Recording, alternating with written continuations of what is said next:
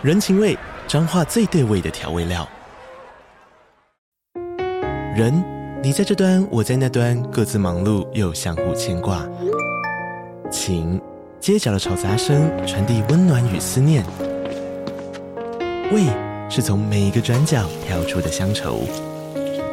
这里是彰化县政府 Podcast 节目《彰化早咖》，我是主持人内克。从彰化大小事各具特色到旅游攻略，透过轻松有趣的访谈，带着大家走进最在地的早咖。准备好了吗？彰化的故事，我们说给你听。以上为彰化县政府广告。FM Taiwan。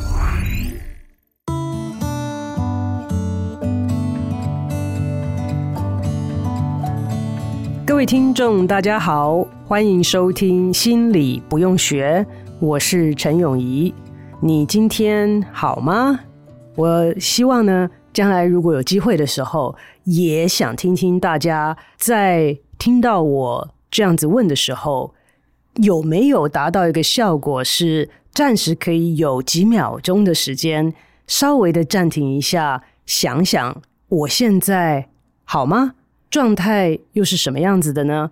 也欢迎各位听众朋友在想过之后，也可以跟我们分享一下，这个每周在跟大家问好的时候，大家的心境是如何，反应是如何，状态又是怎么样子的呢？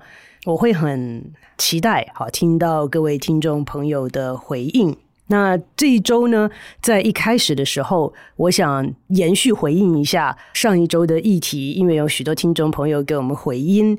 有两方面，一个是根据上周的讲的这个主题有一些回应，有一些也是我在上周特别的邀请各位听众朋友来跟我们分享。呃，你想要听的 topics 有哪些？主要呢，我是会想到说，接到这个服务学习的这一个艰难的工作啊，呃，让我想了好久。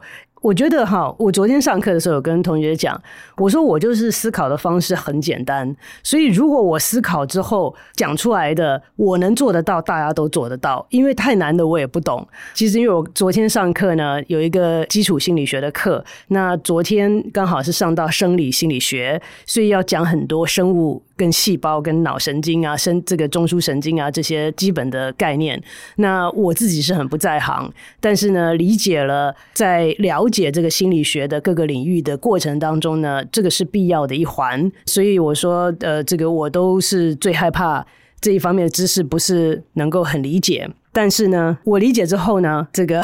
我能讲出来听得懂的地方，我相信大家都应该可以理解，没有问题。所以呢，讲到这个服务学习呢，我就花了一些时间思考，到底是什么意思呢？我要想好了是什么意思，我才知道我们可以要求学生们做什么。那所以我想好了一下，觉得呢，服务有几个点嘛，我们要想到能够服务别人，第一点是要能够注意到哪里有需求。那这个是服务之前，我觉得必要的一环。在我做捷运来来回回哈往返的过程当中呢，常常看到有需要的人没有位置坐的情况。先不讲不爱坐，甚至不爱坐，现在也有常常。因为有很多的时候，我们有有被提醒说，哦，也许坐在那边的人看起来很年轻很好，但是他的需求你看不见。好，所以我们就先去不评论说谁坐不爱坐，或谁能坐，谁应该坐不爱坐这个问题。一般的椅子，好，一般的座椅，如果碰到这个车子很挤，人很多，然后上来一个很明显的，要不然就行动不便，要不然就是年纪很大，站不住了，站不稳的人。就很满了嘛，那有没有人会愿意起来让位子呢？我越来越看到的情况是比较没有。那有的时候是大家都在忙看手机，没有注意到；有些人根本就是也是看到了，但是也不觉得是我该让位啊。好，那所以我就在想说，如果我们可以训练到我们自己跟提醒年轻人，我们第一步先是观察周围有没有什么有需要的地方。第二步才是在评估我有没有能力去提供相关的需求，那这样子才是一个服务的连接嘛。好，那所以我就想说，这一学期就给这些同学们一些练习，让他们去观察周围，观察到有哪些是他们觉得看到可能有需求的地方，然后让他们去评估自身的能力跟自己的状态是不是能够提供相关的服务。到了下一学期，因为这是一年啊，这是两个学期的课，所以到了下一学期呢，我再有机会帮他们设计一些真正的能够付诸于行动的一些活动。所以这个是我经过一些思考，然后把事情弄简单以后所想出来的一个结果啦。好，那我也很谢谢很多听众朋友，呃，真的是有分享在上一集当中。这个大家所经历类似的一些挫折啊、然后呢，对于服务学习的一些看法，好，那我觉得真的都获益良多，然后也激发我很多不同方面的呃思考的方向。那从我们节目开始到现在，不时的呢会有一些听众朋友留言讲说他们想要听哪方面的议题，那只要我看过，我就一定会尽我所能的回复。不见得是我的能力所及，但是一定会有所回复，所以有的时候时间会有点长啦。好，那呃，有的时候顺序呢，可能也不是按照进来的顺序。所以今天呢，我想要特别的针对有一位听众在比较早以前的一个留言，我看到了没有声音，并不表示我忘记了，是有的时候呢，真的是动作比较慢，然后呢，会需要一些时间的思考跟整理。那有的时候真的会漏信啊。好，我有时候常常跟呃，不管是学生也好，同事也好，我通常要求我自己回复 email 呢，是在以前是二十四小时，现在发现做不到，后来四十八，现在是七十二小时之内呢，我应该要有所回复。如果七十二小时之内我没有回复的话，那真的是有可能是漏信了。就呃，请这个特别是学生们哈，就要在不要太介意，也不要再空等，就可以再赶快寄一封 follow up 的 email。所以呢，漏信也是会有可能的啦。那如果那个时候有这样的情形，就请各位听众朋友包容一下啊，或者可以再继续的写讯息来提醒我们。那这个问题呢，是在七月四号的时候，有一位听众朋友是唐先生。那很有趣的是，他这个唐啊，是吃糖果的糖。好，那这个是他的 nickname 吧？好，是他自己呃写的名字，所以我想他不是呃真的姓唐。那所以是的 Sugar Sugar 先生啊，这个唐先生来，那就问了一个问题，那说。如何的有效沟通啊？他说常常被老婆说我们的对话没有在同一个高度。呃，我看到其实当时哈看到这个问题，我就心里面就笑了。这个问题啊是一个我们所谓的 very loaded question。那我相信这位唐先生呢是用他太太的词汇嘛，好说对话没有在同一个高度。那我先在这边做一个回应，然后呢之后会延伸，最后呢还是再回来，希望我有相当程度回答到唐先生的问题。嗯，我觉得我的建议会是第一步，先多了解一下他的妻子，在告知他说对话没有在同一个高度的时候，他的意思是什么？因为这样子的一句话，其实我唯一能够猜想，可能可以确认的一个点是说，他的反应没有符合他太太的预期或需求嘛？就像我上周讲的这个 schema，诶，跟我想象的不一样，好，不一样，那就接下来讲说，怎么我们的对话好都没有在同一个高度呢？这个高度是什么？我不确定，但是这个对话没有符合预期，是我猜想的一个结果。那所以第一步就是要了解。他的预期是什么？那接下来才能去思考说，是不是有这样子的能力、这样子的技巧、这样子的意愿去符合对方的需求。所以可能没有办法直接回答到唐先生的问题，需要多一些的资讯，需要一些步骤。那第一个步骤，我的建议会是多了解一下他的妻子在跟他对话的时候，他的预期跟需求是什么。那根据这个议题呢，为什么当初我一看到就觉得心里面笑了呢？呃，在上周节目播出之后，也有一些听众朋友回应说，希望能够听到跟爱情啊、呃恋爱相关的一些议题。这个呢，一般来讲，我们觉得是属于亲密关系，好，或者是婚姻关系，或者是恋爱，好，这样子的一个议题。这是我非常觉得吸引我的一个领域。为什么呢？呃，原因可能不是像大家想象的这样子，不是说什么呃浪漫啦，或者是婚姻有问题啊，或者是希望能够婚姻更好啊。这个吸引我的方向不是这些，其实吸引我的原因呢，是因为在我过去的经历当中，我很少碰到像亲密关系，所谓的恋爱关系这么独特的一个关系。为什么这么说呢？在我的经验当中，有的时候会碰到一些人生很强烈的一些反应，然后呢，让自己很过不去的点。在犯罪心理学当中，会想到的就是说，哎，有的时候父母啊，这个有些 cases，有些案例是这个父母 abuse 小孩，真的是看到这些案例，会觉得真的是很很难接受，呃，很过不去。那你想想看，不管是虐待动物或虐待小孩，这个让人家很难过的点是说，被虐待的这个人或者是这个动物生物是不太能够有反驳能力的，不太能够有保护自己能力的。那在这样情况下，他非但没有被保护，而且被虐待，好，会让人心里面会觉得很难过。那就算在这个情形之下，我很少有碰到这些小孩啊，好，被虐动物，先不要讲，就讲人哈。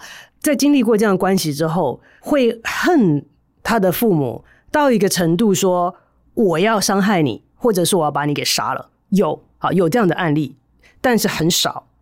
可是我比较经常，相对来讲哈，还不是说一般来讲很经常，但相对来讲比较常看到的是亲密关系当中的谋杀。常常在我协助呃这个呃执法人员在这一类的案件当中呢，让我。觉得很好奇，让我觉得有一个问号，是为什么会这么强烈啊？今天两个人恋爱，当然就是很棒很好，对不对？希望能够有未来啊，一切规划啊。但是我们不是常讲嘛，事事岂尽如人意呢？那总有不成功的时候。那不成功的时候，难道不能够就好好的说啊？我们都尽力了，对不对？我们都有好的意图，但是就走不到一起。所以呢，我们就好聚好散，就各走各的就好了。好像很难达到这样子的目标。但是它的极端是什么？是哇，你怎么可以跟我分手？好，那我不好过，我心碎了，我也不要你好过。那在我看到的案例当中，到了谋杀的程度，还不是说我不要你好过，诶，还不只是说我要你死，诶，是我要你不得好死，诶。曾经我记得看到过，呃，一个案例是这个先生决定，好，反正原因很多，就决定要把他太太杀了。那把他太太杀的这个过程当中，他就请一个杀手。那他还有特殊的要求，不是说把他杀了就算了。他这个太太在生前的时候呢，有众所皆知的一个恐惧，就是痛。他被刀割啊，被什么？他就是很怕刀，然后也很怕那个痛的感受，是大家都知道的。所以这个先生呢，当时就要求这个杀手要一刀一刀的把他太太割死。哎，所以在这个案例当中呢，他太太呢最后哈有这个突破捆绑，然后有冲出冲出来那个被关的房间。结果目击证人呢，当时的证词是说，当他第一眼看见这个被害者冲出来的时候，他唯一记得的是被害人的眼白。为什么会有这样的印象？因为被害人全身都是血，他只注意到白色的地方是他的眼白，所以你想说，哇，先不要讲说为什么会有这样的情况，我在意的是这个意图。今天 你们两个再怎么样的走不下去了，不要分手，然后觉得不平，觉得不公平，不管你的情绪、你的认知是什么，最后怎么会走到这一步啊？是要你不得好死诶。这样子的案例我看过不少，那各式各样的哈，因为很多其中呢，是因为那个 这也是牵扯到另外一个有趣的地方，就是说，嗯，如果你要找杀手，我想请问你去哪里找？你不能在网络上登说我现在要 要寻求一个杀手来帮我完成一个案子，对不对？所以这个那杀手怎么做广告？你不能说今天我在网络上登我名片出来说我是杀手，所以就有一些 informal 的 channels 啊。那因为有这样子的关系呢，卧底的警察，好，便衣警察就有机会，好，就有机会假扮成杀手。所以有很多我看到的案例是因为这样子的原因。那平常你说哈，我们都是 good citizens 啊，我们都是好公民，你谁有这样 connection 嘛？谁有认识这种人嘛？那你就从你认识的里面去问嘛，说，哎，你有没有认识什么什么什么？当然你不会说认识杀手，但是就是旁敲侧击。那旁敲侧击的，有时候就会有人就警觉心，就会跑到警察局去讲说，哎，可能有这样情况。那如果证据这个呃，也不要讲证据啦，如果嫌疑够大，觉得可能性够高的话，那就可能会去安排一个 undercover 的一个一个 task。所以因为这样的原因，其实很多时候整个过程呢都被录影下来。那我们也有看到这整个的对话，所以会知道呃当事人的要求啊，这个非常的详细。所以基于这一点呢，我就是在想说，为什么亲密关系会让人有这样子的一个强烈的动机哈，去做你以前真的都想不到自己会去做的事情？因为大部分这种犯案的人不是惯犯，真的就是没什么前科，然后但是呢就被。被激了，好，然后就走到这一步。所以我个人对于亲密关系、婚姻关系的兴趣呢，是来自这方面的一个纳闷、一个疑问。那我到现在没有 没有这个机会，真的是呃真正的解决这个问题。但是相关的研究呢，呃有在进行，所以这不是一个很容易回答的问题。那因为做这方面的研究，我就有机会开课，曾经开过一个通识的课。那因为比较没有时间，所以呢，就开了一个一学分的课。我那时候的初衷啦，好是想说，希望能够借着这个让大家理解，这个人在恋爱的时候，身体啊、心理啊、认知啊、社交啊，会发生一些什么样子的变化。反言之，这些其他的因素，就是身体、认知、心理、社会，对恋爱的过程又有哪些的影响？那那个时候就把这个课取名叫“剖析爱情”，嗯，不知道是不是太耸动了哈，所以，就有很多很多的人来选。我就常常在第一节课的时候就会问学生们说：“你为什么要选这门课？”上次有跟大家分享，就是说必修跟选修的差别嘛，哈。那选修你最好是有兴趣，不然你不要修啊。好，必修可能就被逼来的，就是有一搭没一搭的哈。那所以呢，选修课你为什么要来选？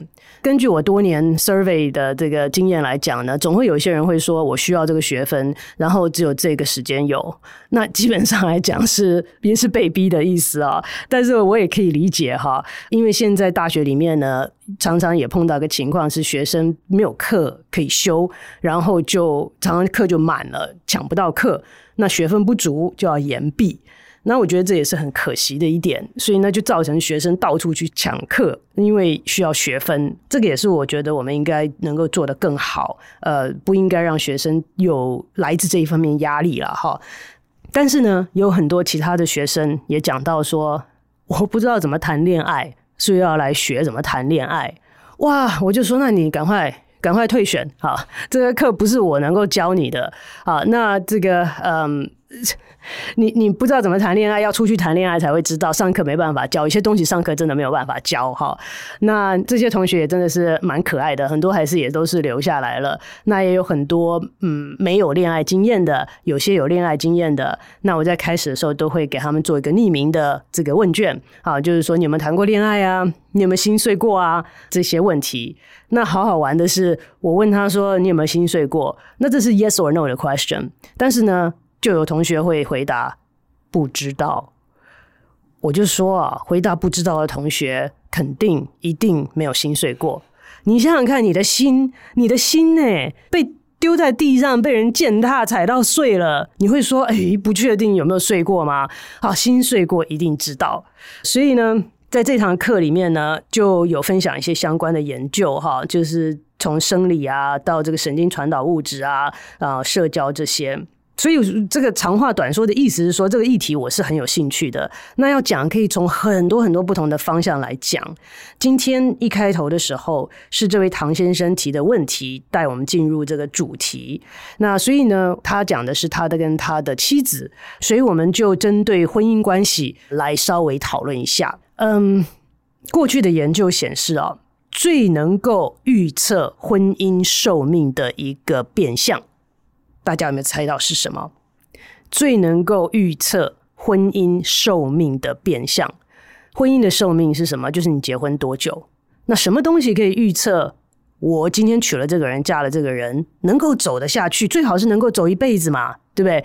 呃，我前一阵子参加了，我之前有提到，我长辈一个超过一百岁的长辈，他结婚纪念哈是六十年呐、我都没六十岁，人家已经结婚六十年了。好，那时代有差别，环境有影响。曾经在某些年代，在某些文化，甚至在现在的情况之下，分开不是个选项，所以你就被绑在一起。好，那当然，这个在我们的世代当中，在不同的文化底下，都有这些因素。现在大部分我在猜想，好，在听我们节目的听众朋友们，大部分的人应该不会在这样子的前提下，呃，结婚。所以呢，也就是表示婚姻呢，其实不见得是要走到一辈子。我曾经遇到一个长辈，他也是结婚几十年了，然后呢，他他就说：“你想想看，我们这个比赛，好，球赛下半场都要换人呢。”所以结婚不应该太久，下半场应该换个人的。我想想，也许以前没有这么久，现在人的年龄寿命都变长了。那所以呃，这个一结婚啊，如果你说不能换人，真的是蛮久的。这样想下去也不敢结婚了，或者是要三思啊。好，所以呢，还好现在社会的发展是说，结婚呢好像不像以前那么的这个注重说要走到。永永远远这样子哈，但是呢，现在离婚率呢其实蛮高的，平均起来在以开发国家来讲啊，渐渐有一个趋势是结婚已婚的这一个选项已经变成了少数了，变成 minority 了。大部分人的婚姻状态不是已婚，那所以这个变化是相当的大。讲回了最能预测婚姻的长短的因素呢，其实就是两个人之间的相似性，两个人之间的相似性。所以我们在研究这个的人当中，常在讲说，如果你要确认你的婚姻可以长长久久，最好的选择就是跟自己结婚，因为你跟你自己最像。所以以这个预测来讲呢，你找一个跟你自己一模一样的人呢，那是最好的 predictor。但是当然这也有它的麻烦。但是这也让我想到，我们华人有一句话叫做“门当户对”，当然会觉得这是很封建的一个想法，但是它有它的道理在哦。因为门当户对，在许多的层面上面来说，就是确保了你的相似性，不是每一样，但是很多的层面的相似性就确保了。另外一个问题是，为什么我们会觉得异性相吸？不是异性，是两个不同的性别哦，就是性格啊，好或各方面越跟你不一样的人，为什么会特别吸引你啊？所以，我们如果跟我们自己像的人走的可以长久，可是却又被跟自己不一样的人所吸引，这个中间的平衡就比较难去取舍、去拿捏了。那在这个婚姻的生活当中呢，我们当然不可能去娶或嫁一个跟我们一模一样的人。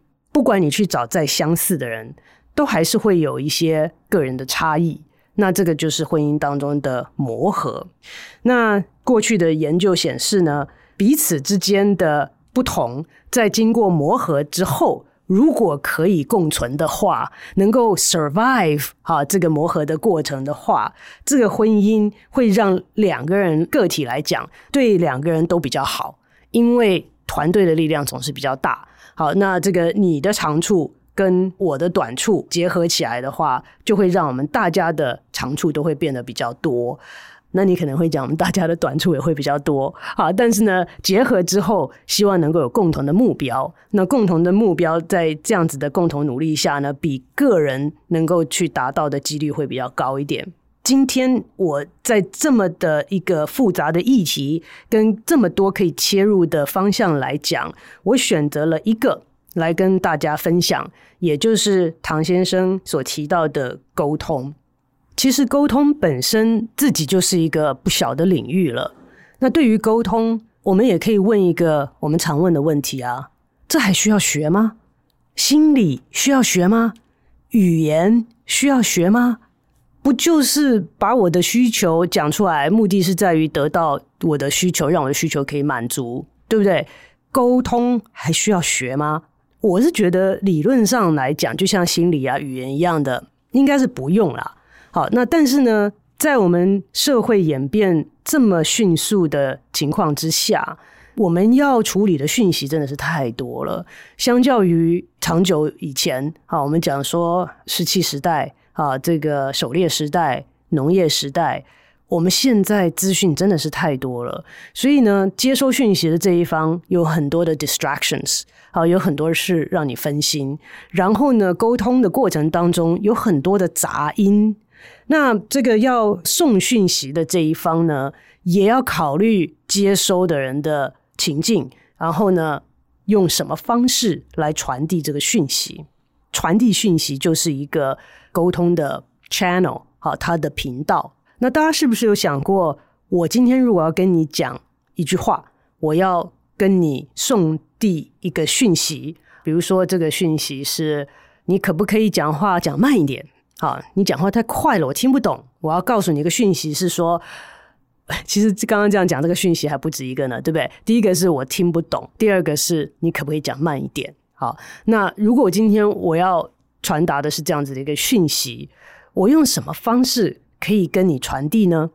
第一个，我可以直接讲，对不对？就像我刚刚讲的。那除此之外呢？你可以用你的面部表情，对不对？当我在听你讲话的时候，你讲得好快，我眉头皱起来，然后你没有注意到，我就开始摇头，你还是没有注意到，然后我就开始把这个椅子往后倒，增加我跟你之间的距离。那这个就变成肢体语言了。那当我在告诉你说等等等等等等等，我没有办法 follow，好，我听不懂，你讲得太快了。这个虽然我们说是用语言的方式讲，但是就这个语言的传达讯息的过程当中，还包括了我的声调，还包括了我的语气，还包括了我的用词，所以。在传达一个简单的讯息的过程当中，有这么多不同的频道，我们可以去选择，可以去修饰，可以去协助我们传达这个讯息。其实这个过程当中呢，呃，有很多可以考虑的点。针对夫妻的沟通来讲，呃，我今天特别要提出来的一个论点，好，是很著名、很著名的婚姻咨商心理学家。他叫做 John Gottman，那他后来在纽约也开了一个心理学的一个机构，叫做 Gottman Institute。那他的专业，他的 specialty，好，就是婚姻方面的任何的关系，所以他也是非常非常早期将婚姻关系带入实验室来研究的一位心理学家。呃，他那个时候真的是。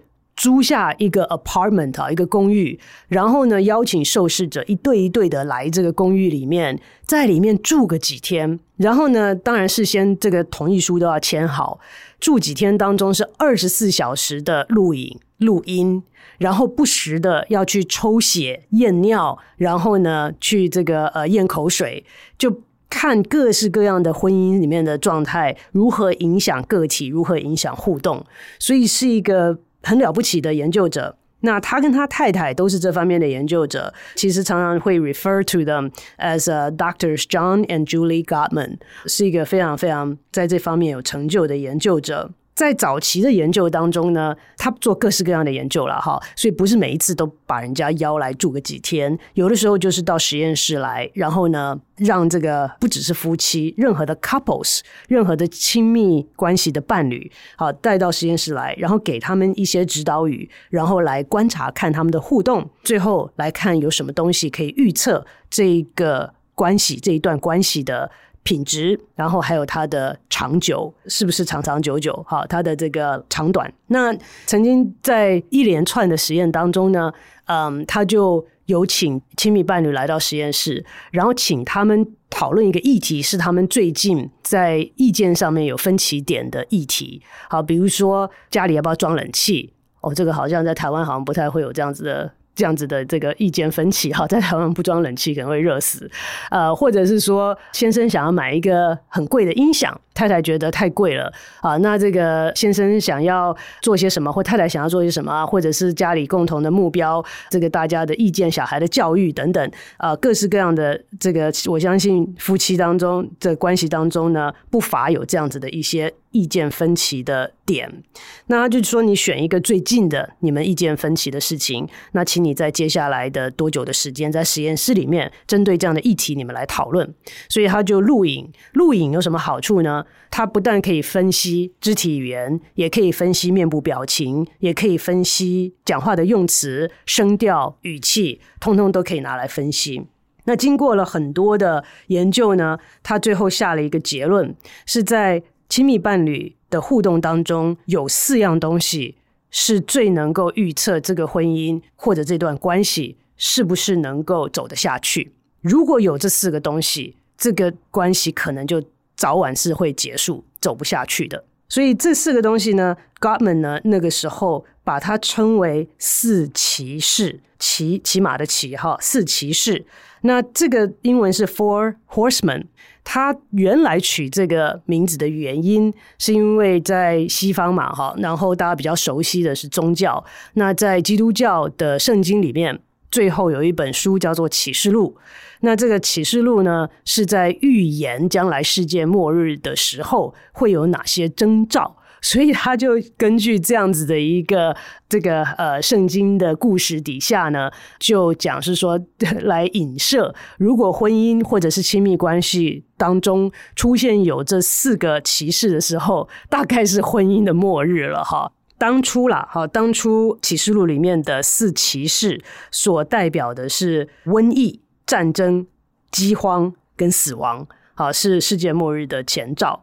那在 Gottman 的研究当中呢，他反映出这个婚姻当中的四骑士，分别是批评、轻视、防卫跟筑高墙。好，这四个，也就是说，在彼此的互动当中，如果这些东西的频率高的话，就表示这段关系可能走不下去，迟早好，迟早走不下去。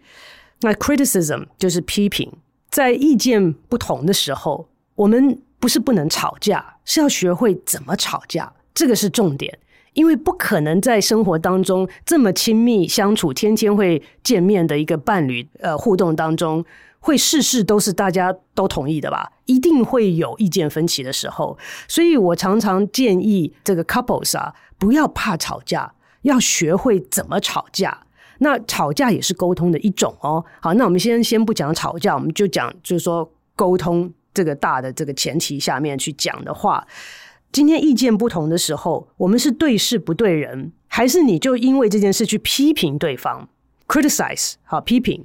今天这个先生如果说我很喜欢音响，好，我就是要买很贵的音响，而且呢，我还要在家里面把一个房间好辟出来。把它的这个隔音哈设的特别好，把音响装得特别好，那相关的花费，那这个太太当然觉得说，哇，你花那么多钱做这样的事情，好，我们好多其他的事情可以做，那这个当然可以有很多的讨论，但是针对讨论，我们可以针对就是说，哎，家里的预算、家里的花费跟家里的优先顺序的排列，大家可以针对这个来把意见表达出来。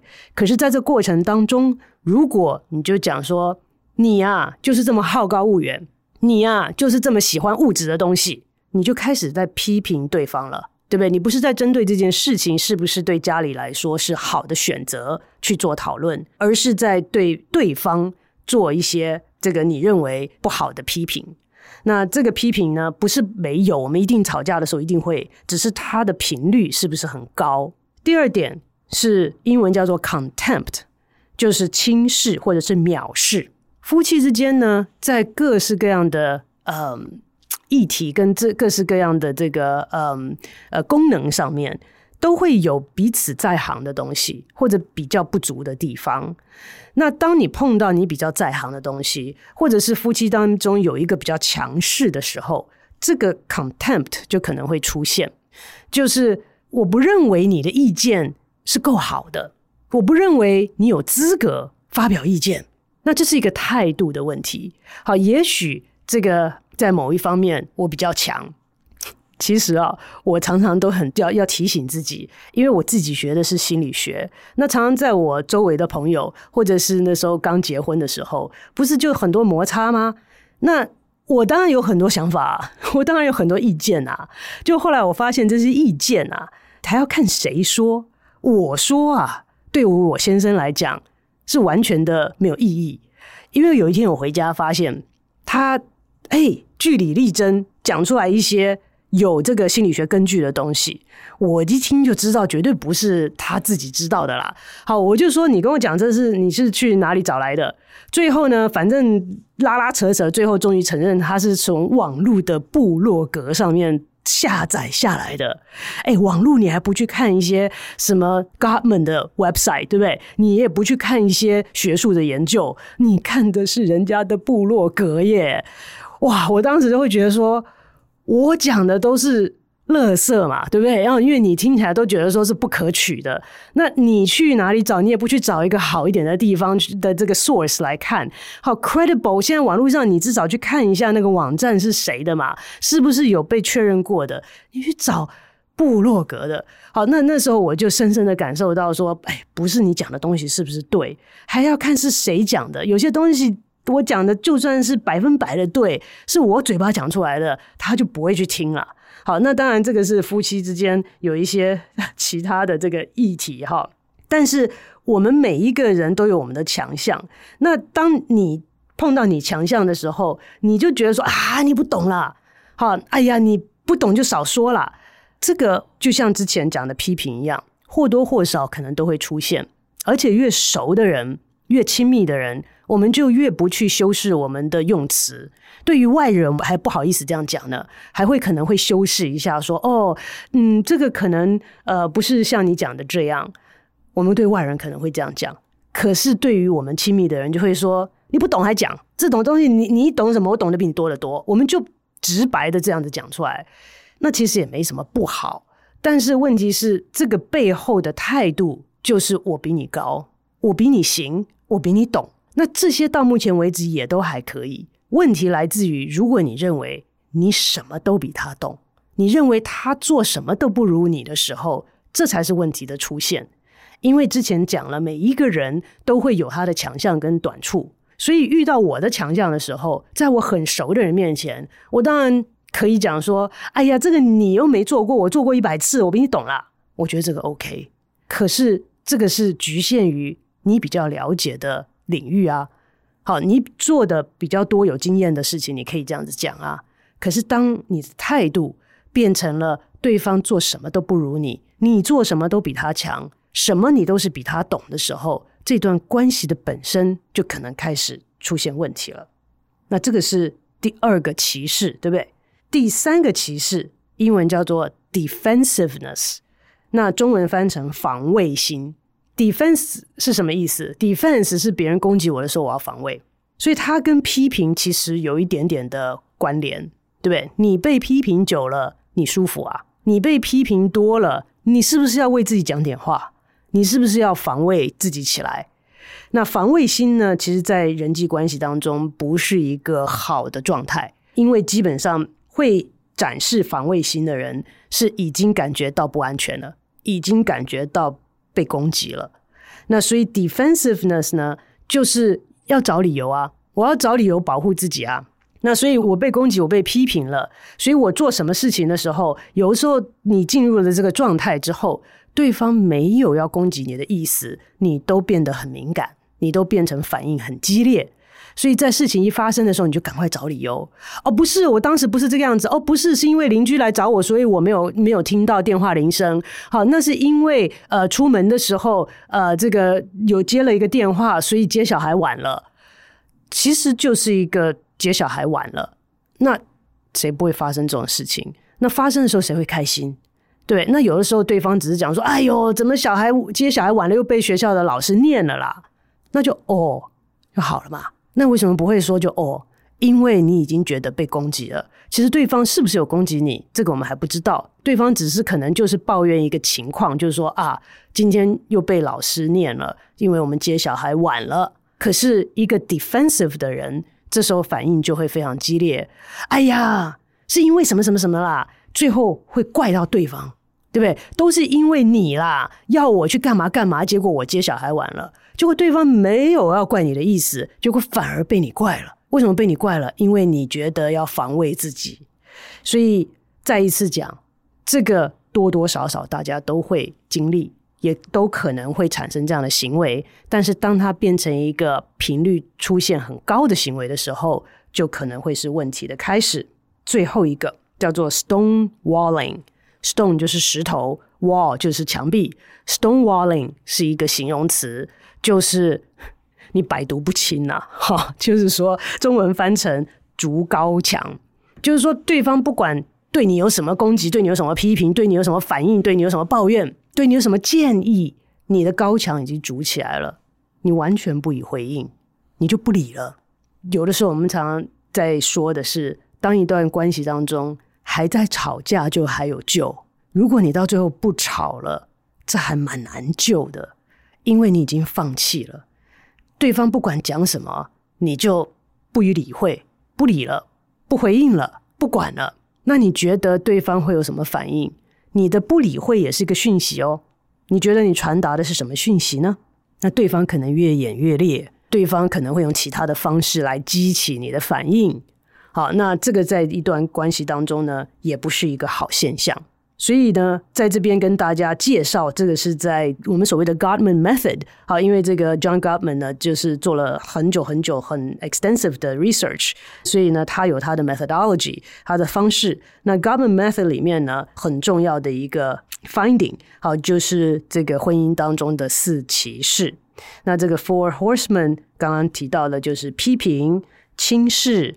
防卫跟筑高墙，那在一段关系当中，四种都可能会有。但是当你发现这个频率变高的时候，然后形成了一个模式的时候，希望是有介入的方式，不然这个婚姻或这段关系要能够走下去的机会可能会变得很渺茫。讲了这些，回到了唐先生刚刚的问题。如何有效沟通？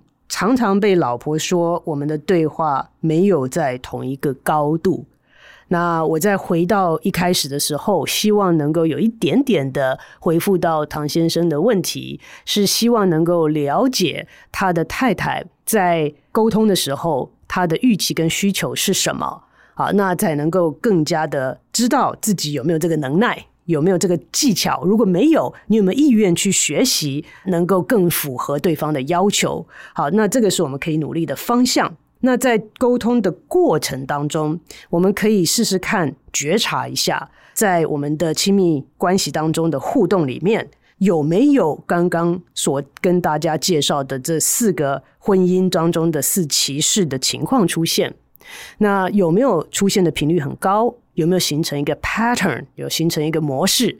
那如果有的话，其实第一步就是自觉。先不要改变自己，因为改变自己很累，改变自己很难，是可能的。但是呢，在给自己这样子的压力，对自己有这样的要求之前，我们应该做的是自觉。当你自己，现在我说的是自觉哦，因为我们常常听到这些事情的时候，第一步不是自觉哦，我们都在帮别人听。然后回去以后，当我们的配偶讲的说：“哎，你看，你看，你看，你现在就是批评，你现在对我就是歧视，哈，你现在就是一个自我防卫的行为。我今天听到了，这个对婚姻当中是不好的，你不要这样做。我要提醒大家的是自觉，我们先从我们自己开始。好，当我们自己在做这些事情的时候，我们是不是有觉察到呢？先不要改变哦，就先自觉就好，给自己一点时间，了解自己的行为。”了解我们婚姻当中互动的模式，了解对方的行为就已经很够了。因为改变是在后面，当你自觉到一个程度的时候，你自己会想方式来做一些调整跟改变。那那个是后续的，所以我认为其实能够做到观察、自觉。就已经是改变的开始了，所以在大家的生活当中，在接下来的这一周当中，如果大家有这个意愿、有这个心情，不妨的可以尝试在我们的亲密关系当中，可以看一看自己有没有这样子的行为，而它的频率是多少。那这个都是我们可以呃彼此鼓励、互相一起学习的地方。那有任何的心得，请大家不要忘记给我们留言，因为我希望这个平台是我们可以共同学习的一个平台。那留言的方式呢？如果是在 IG 跟 FB 搜寻“心理不用学”的话，在那边是呃我最容易看到的方式。然后呢，我后来学到的也是这个呃 Apple Podcast 底下也可以留言，是我们最容易看到的地方。如果大家方便的话，呃，可以在这几个地方给我们留言，也给我们好评。如果真的好的话，如果我们有什么地方需要改进的话，也请大家给我们多多的建议，让我们能够让这个节目做得更好。那我们今天的节目就进行到这边，谢谢大家的收听，我们下周再见。